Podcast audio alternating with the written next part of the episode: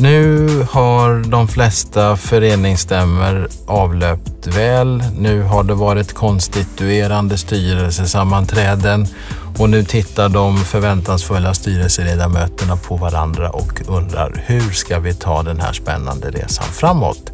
Vi behöver hjälp, vi behöver någonting som vi refererar till som styrdokument.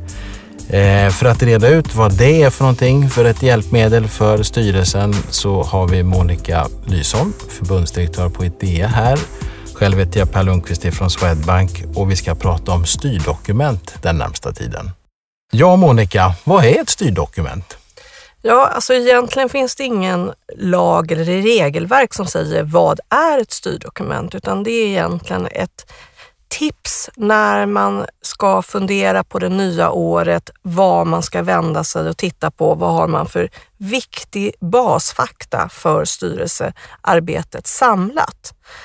Och då är vi ju där att det är viktigt att samla information om det styrelsearbete som har varit och vilka viktiga samarbetspartners som man kanske eventuellt har och om det är så att man har andra eh, eh, försäkringar eller kollektivavtal som man måste ta hänsyn till under verksamhetsåret. Så det finns egentligen inget formkrav eller regel vad ett styrdokument ska innehålla. Men det är ju det som är så underlättande för den enskilda styrelseledamoten att kunna kavla upp ärmarna, precis som du säger, och ta tag i det här nya året och den nya styrelseresan till nästkommande årsmöte. Kan man också se det på det här sättet att ett styrdokument underlättar för nyvalda styrelseledamöter att komma in? Det är ju inte ovanligt att trotjänare som har suttit i styrelsen väldigt länge kan det här på sina fem fingrar, vet hur det ska fungera. Och som nyvald styrelseledamot så hamnar man lite i bakvatten. Jag förstår att styrdokument kan hjälpa mig som nyvald styrelseledamot att komma in i verksamheten lite snabbare. Mm, helt rätt och jag skulle säga att som nyvald styrelseledamot eller innan jag blir tillfrågad ens en gång att jag ska gå med i styrelse så bör man ställa frågan, finns det något styrdokument? Därför det är en säkerhet. Du har ju sen ansvar som styrelseledamot oavsett om du är helt ny och grön eller om du är en gammal räv som har suttit i styrelsen x antal år. Så att det är för din egen skull också som styrelseledamot att du ska kunna axla det ansvaret du faktiskt har som mm. styrelseledamot. Mm. Så dammiga styrdokument, eh, det är inte så jättebra, men värst är om man inte har några styrdokument alls. Och jag brukar nämna att om man ska ta det absolut minimivärdet, vad man bör ha koll på, så är det vilka försäkringar. Och då menar jag allt ifrån om du till exempel har anställda. Mm. Har du försäkrade mm. anställda? Mm. Det måste du ta reda på som styrelseledamot. Eh, har du frivilliga? Ja, då är ju också relevant fråga, är de försäkrade? Mm. Och har du även kanske fastigheter i din verksamhet och så vidare så är det otroligt intressant och viktigt att veta om de är försäkrade. Så jag skulle säga relevanta försäkringar. Mm. Och sen har vi då i det dessutom någonting som heter styrelseansvarsförsäkring. Ja. Och där får man ett underlag varje år som medlem i IDEA att som styrelse är du också försäkrad för ditt eget arbete. Så det är också en viktig del i försäkringspaketet att ha koll på. Så försäkringar, det är absolut check som borde innehålla, en styrdokument borde innehålla. Sen är det ju det här med kollektivavtal om mm. du är anställda.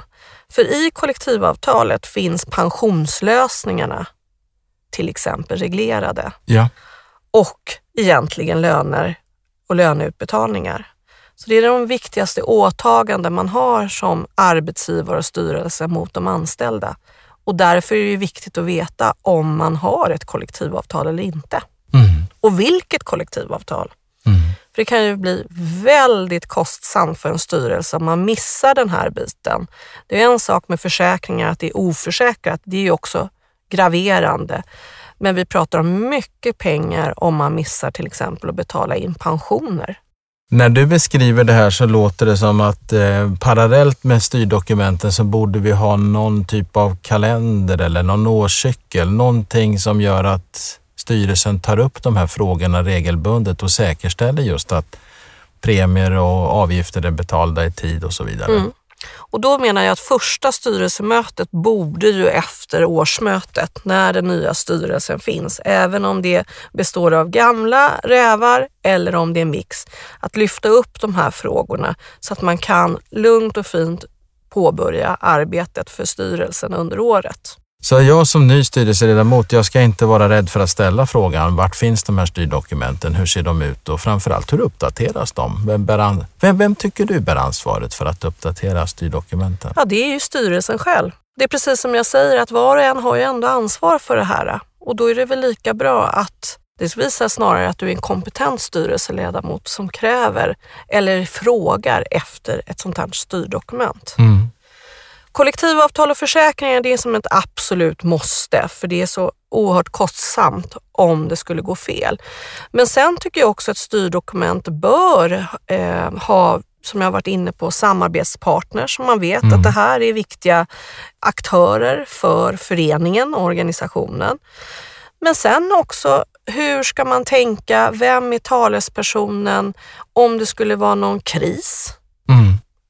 Eh, och hur hanterar vi informationsflödet överhuvudtaget i en styrelse? Det tror jag är också viktigt att diskutera och ha i en typ av styrdokument. Rollfördelningen? Ja, och när det händer någonting, mm. vem ska tala och vem ska agera?